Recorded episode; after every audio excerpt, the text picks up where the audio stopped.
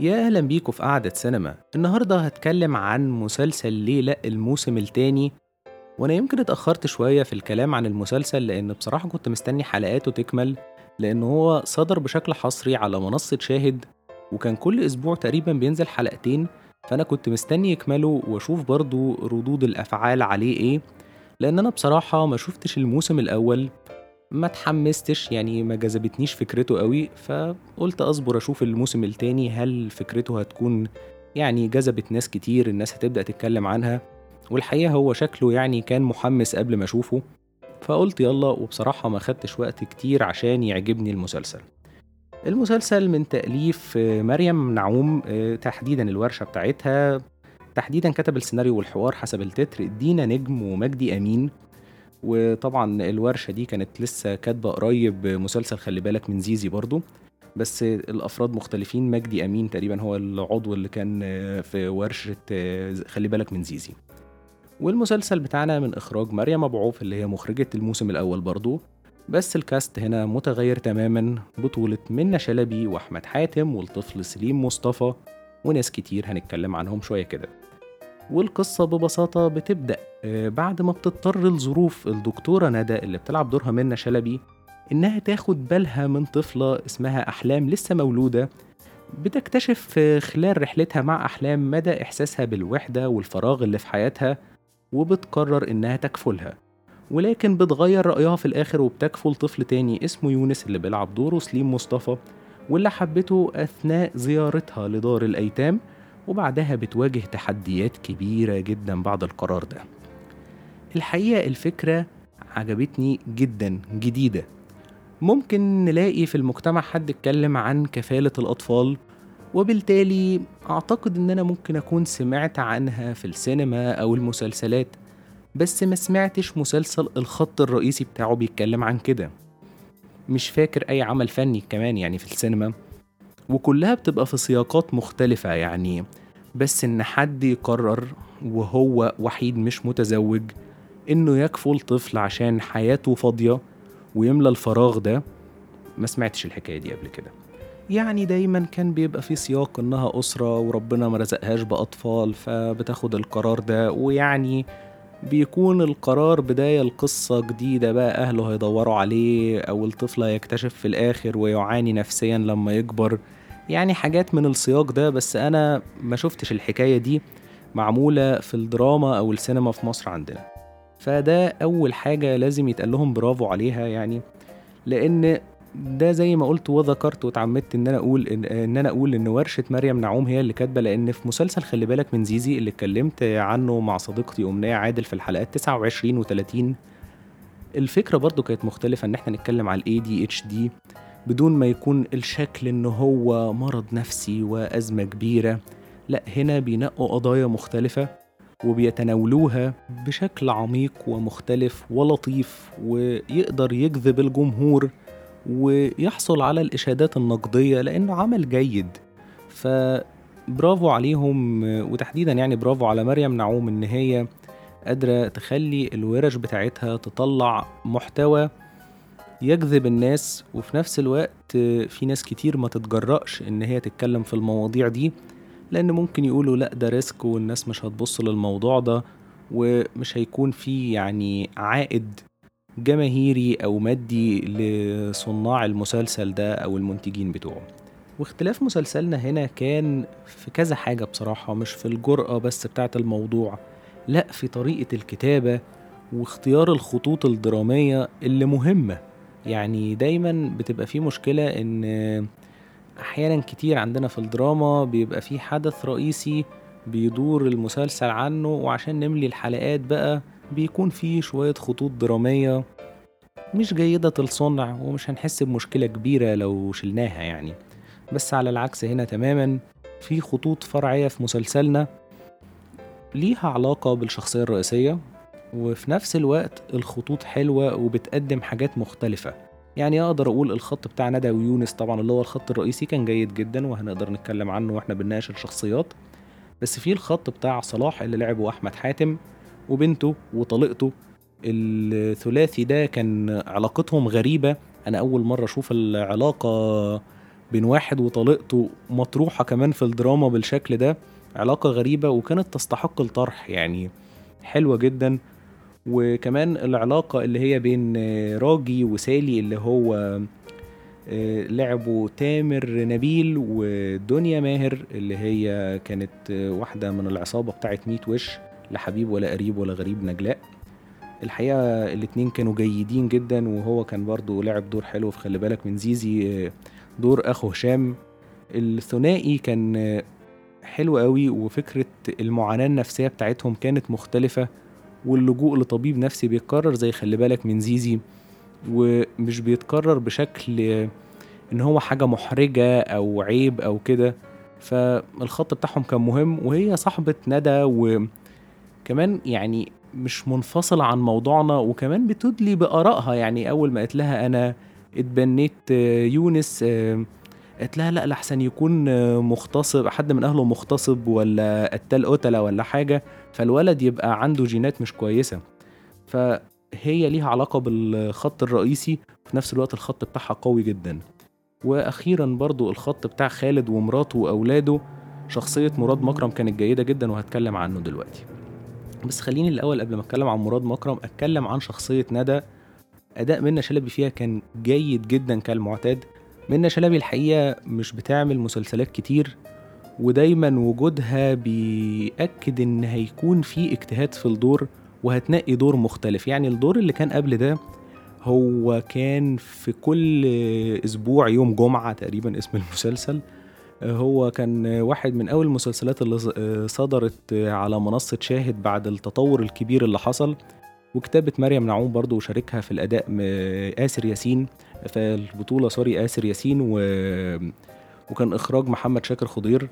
بصراحة المسلسل ما كانش بالنسبة لي من أفضل المسلسلات قوي بس عجبتني إن هم أخدوا الخطوة دي. لكن بالنسبة لي كان في بعض من عدم المنطقية في شوية أحداث وكان تصرفات الشخصية اللي بيلعبها آسر ياسين مش مقنعة في كل وقت بالنسبة لي.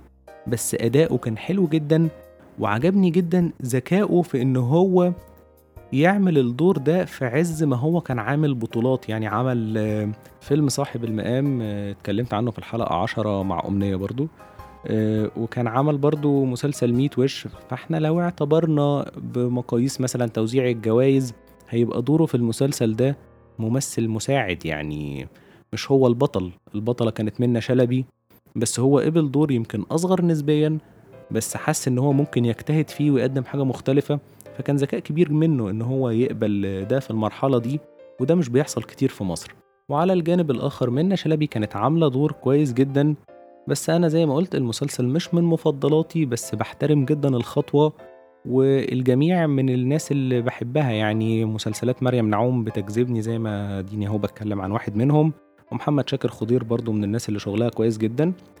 بس نرجع هنا بقى لمسلسل ليه لأ الموسم التاني. منى شلبي عملت شخصية جيدة جدا. كان في براعة كبيرة جدا في رسم تفاصيل الشخصية. من كل حاجة يعني في الكتابة وهواياتها وحبها للبازل وإحساس الوحدة وعدم التكلف في كلام الشخصية. يعني هي بتقول كلام مهم وتقيل بدون تكلف وده يحسب للمؤلفين جدا بصراحة. وعلى الجانب الآخر كان في كمان اهتمام بالتفاصيل بتاعة اللبس مثلا كبيرة جدا في المسلسل ده. كل الناس كان ليها ستايل كده وده برضو بسبب وجود ناهد نصر الله. فكل حاجة كان فيه اهتمام بيها جدا في الشخصيات بتاعتنا وكان فيه منطقية في تصرفاتهم. وأروح برضو كمان من شخصية ندى لشخصية صلاح اللي لعبها أحمد حاتم. فأفضل أداء ليه بالنسبة لي. أحمد حاتم تمام شخص لطيف بالنسبة لي يعني ما عنديش معاه مشاكل كممثل بس ما كانش فيه دور بصراحة بيعلق معايا قوي ليه. بس دلوقتي لما عمل الدور ده هيبقى ده بالنسبة لي أبرز أدواره اللي هو أحمد حاتم اللي عمل شخصية صلاح في ليلى الموسم الثاني دايما كده بيبقى في أدوار جيدة للممثلين. بيبقى الواحد لما يحب حتى يتكلم عنهم بيقول اللي عمل الدور ده. فبصراحة برافو عليه عمل أداء حلو جدا وأتمنى أشوف أداءات كويسة زي دي تاني. على الجانب الآخر بقى المفاجأة بالنسبة لي لأن أنا ما كنتش عارف الموضوع هيظبط ولا لأ المرة دي هو مراد مكرم. مراد مكرم حالة غريبة في التمثيل بالنسبة لي. هو ممثل جيد جدا بصراحة يعني ومعرفش ليه الناس ما بتتكلمش عن الحكاية دي. بس حالته الغريبة إن هو بالنسبة لي أدواره الحلوة ما كانتش بتطلع غير مع مخرج واحد وهو هاني خليفة. وبداية التعاون بينهم كانت في مسلسل فوق مستوى الشبهات بطولة يسرى وتكرر التعاون في الحساب يجمع بطولة يسرى برضو. وآخر تعاون بينهم أعتقد كان ليالي أوجيني آه، بطولة أمينة خليل وظافر العابدين. في الثلاث مسلسلات الشخصيات مختلفة جدا بس هو كان بيعملهم بشكل جيد جدا وتكلل النجاح في ليالي أوجيني اللي كان ليه لحظات توصل للي نقدر نوصفه باللحظات الاستثنائية. هو وإنجي المقدم بس خلينا نتكلم عن مراد مكرم هنا كان بيعمل لحظات جيدة جدا جدا. وشخصية مفاجأة وكان مفاجأة المسلسل للكل. بس بعد كده لما بيشترك في حاجة تلاقي الناس سكتت كده وأنا في اللحظات ما اللي بشوفه فيها على التلفزيون حتى لو مش متابع المسلسل ما بحسش إن هو بيعمل نفس الأداء اللي بيعمله مع هاني خليفة. فبالنسبة لي لما قررت أتابع المسلسل ده قلت يا ترى بقى هيكون إيه الموضوع زي هاني خليفة ولا زي الحاجات العادية؟ بس الحقيقة عمل أداء كده أقدر أحسه تبع هاني خليفة. فمريم أبو عوف الواضح إن هي ليها بصمة في أداء كل الممثلين وشخصيته كانت مكتوبة كويس جدا وهو عملها كويس جدا وكان في حاجة عجباني قوي. يعني هو عمل تحول في رأيه مثلا ناحية يونس أو تحول كمان في علاقته بمراته وأولاده لما اعترف بالمشكلة اللي عنده يعني. بس أنا قلت هل التحولات دي مثلا كانت منطقية وبشكل مفاجئ؟ بس فكرت إن هي لو ما كانتش كده كنا هنمر بلحظات بقى مع الشخصية اللي هو قاعد على السرير وبيبص على السقف وإحنا عندنا الحكاية دي كتير قوي. أو لحظات الوحدة ويقعد يفكر و voice over و flashback وحاجات غريبة كده. فعجبني بصراحة إن المسلسل ما لجأش للحشو بلحظات كده رخمة كده. الكليشيهات بقى اللي هو حد قاعد حزين ويقعد يفكر والحاجات اللي ما بتبقاش ليها لازمة وفي الآخر بتعمل memes دي. نيجي لآخر شخصيات هي الأطفال وكنت سايبهم للآخر. لأن عايز أتكلم عنهم بشكل مستفيض شوية. الحقيقة ده استكمالا للتطور اللي حصل للأطفال وأدوارهم آه، بعد خلي بالك من زيزي. لأن دايما في حالتنا بالذات لما بيبقى طفل زي موقف المسلسل ده بيتقدم بقى إن هو كيوت أو بيتيجي منه الكوميديا. وإحنا عندنا تاريخ طويل مع التمثيل السائل للأطفال في مصر. لأن حتى لو بنتفرج على مسلسلات كلاسيكية ركزوا مع الأطفال في المشاهد بيبقى دورهم إن هم الناس كلها بتتكلم وهم قاعدين باصين للكاميرا أو بيبصوا للممثلين اللي بيتكلموا بمنتهى الاندهاش كأنهم لسه شايفينهم حالا مش أهاليهم فعلا. وكمان بيبقى بقى أحيانا هو عنصر الكوميديا بقى عارف اللي هو عنده حرف ضايع فاللي هو يقول إيه ثكرا والحاجات الرخمة دي. فما بتضحكش بقى خلاص. لكن المرة دي هنا إحنا كان عندنا أقدر أسميه بدون أفورة هو احترام عقلية الأطفال اللي في السن ده. يعني طبعا أداء الأطفال كان جيد جدا طبعا. بالنسبة لي سليم مصطفى هو اكتشاف عظيم قوي. آه، طفل قمة في اللطافة وعنده قبول رهيب. ومنى أحمد زاهر ممثلة جامدة جدا. أنا بصراحة كنت مش عارف هتبقى تمام ولا لأ لأن أنتوا عارفين يبقى في عيلة كتير ناس كتير بتمثل منها. تبقوش عارفين يعني هل وجودهم لسبب تسويقي ولا بسبب موهبتهم. بس بصراحة البنت شاطرة جدا واحترام عقلية الطفل هنا بالنسبة لي إن هو عرض مخاوفهم وأسئلتهم يعني مثلا بتلاقيهم بتك... بيتكلموا في مواضيع الأطفال دي عندها مخاوف وعندها أسئلة. ومثلا منى بتسأل أحمد حاتم أنت هتعمل إيه مع ماما؟ أنتوا هترجعوا؟ مش هترجعوا؟ مش حد بيديها مصاصة وتمشي مثلا. بس برضو الأطفال دول ما تقدموش على إنهم الأطفال المعجزة بقى اللي هو عارف كل حاجة بقى طفل سابق سنه. لا هو ده طفل في سنه. آه بيستخدم الموبايل وبيبعتوا لبعض رسايل وكل الكلام ده وفي نفس الوقت عندهم مخاوف وأسئلة وفي نفس الوقت في حاجات بيسمعوها مش بيفهموها. فده حاجة حلوة جدا وتطور للأفضل. وكنت فاكر العقلية دي عند المخرجين كمان مع كريم الشناوي في خلي بالك من زيزي. لا لقيت مريم أبو عوف عارفة كمان تقدم الأطفال بشكل جيد جدا في مستوى الأداء والصورة وما كانش فيه ابتذال في اللحظات العياط بقى وإن إحنا نخلي الطفل يأثر فينا ولا كمان في الافوره إن هو يبقى طفل زي ما قلت بقى إيه مصدر الكوميديا اللي ملهاش أي معنى. وعلى ذكر مريم أبو عوف آه، أقدر أقول إن شغلها هو آخر حاجة عايز أتكلم عنها في الحلقة. لأن بصراحة مريم أنا ما شفت لهاش شغل غير فيلم بيبو وبشير ده اللي شفته بشكل كامل يعني. شفته أكتر من مرة لطيف جدا والممثلين معاه بحس إن هم مبسوطين ومرتاحين. والفيلم ده فيه ظهور لطيف جدا لمحمد خان كممثل وبيقدم كوميديا قمة في اللطافة. بس شفت لها بقى حاجات تانية متنوعة حلقة تقريبا من مسلسل مع هند صبري مش فاكر اسمه الصراحة آه، صدر من كام سنة. بس يعني كان لطيف بس ما كملتوش الصراحة. بس هنا كان بالنسبة لي الموضوع تقيل وعايز أشوف هي هتعمل إيه. فالحقيقة بصماتها كانت جيدة جدا.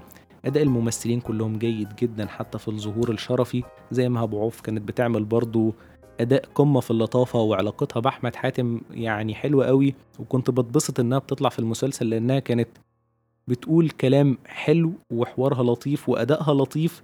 وفي نفس الوقت بيبقى فيه لحظات ضحك دمها خفيف بينهم.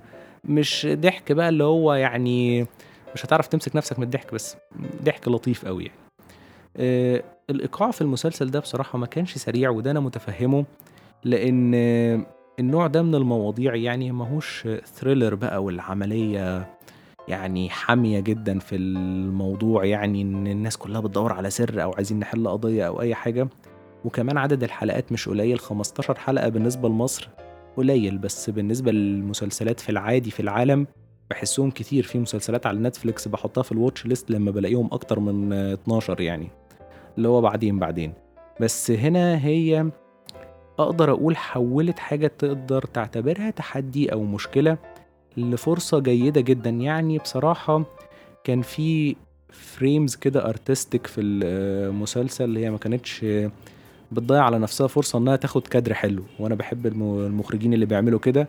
بس ما كانش فيه مبالغة في كده. لما بيكون في فرصة بتبقى فيه طبعا لحظات جيدة جدا والتصوير كان حلو بشكل عام في المسلسل. وكمان استغلال المناطق يعني المنطقة الزراعية اللي فيها بيت خالد وندى اللي هم منى شلبي ومراد مكرم البيت بتاع أهلهم في أرض زراعية كانت بتستغل المكان كويس جدا وتطلع منه صور حلوة قوي زيارة الفيوم آه، زيارة الهرم كل دي حاجات هي استغلتها رغم زي ما قلت إن إيقاع المسلسل ما كانش سريع وده مش من النوعية المفضلة بالنسبة لي بس للمفاجأة إن أنا ما زهقتش ولا لحظة ولا مسكت الموبايل ولا عملت أي حاجة طول المسلسل كنت مركز في الشاشة. فبصراحة برافو عليها عملوا كلهم شغل كويس مش هي بس الكتاب الممثلين كل الناس اللي اشتغلوا على العمل كانوا عاملين شغل كويس حتى خالد القمار كالعادة بيعمل موسيقى حلوة جدا. ما كانش استخدامها كتير قوي في النص الأول من المسلسل بس أعتقد مع اللحظات اللي بقت أصعب في النص التاني بدأ يبقى لها ظهور أقوى بس كل التراكس حلوة جدا. ما أعتقدش إن عندي أي مشكلة مع المسلسل. ممكن يكون في عيوب بس أنا استمتعت بالتجربة بشكل عام من أول مشاهدة يعني. فأتمنى تكون الحلقة عجبتكم ويا ريت اللي مش عامل سبسكرايب يعمل عشان توصل لكم الحلقات الجاية باستمرار ونتقابل الحلقة الجاية. مع السلامة.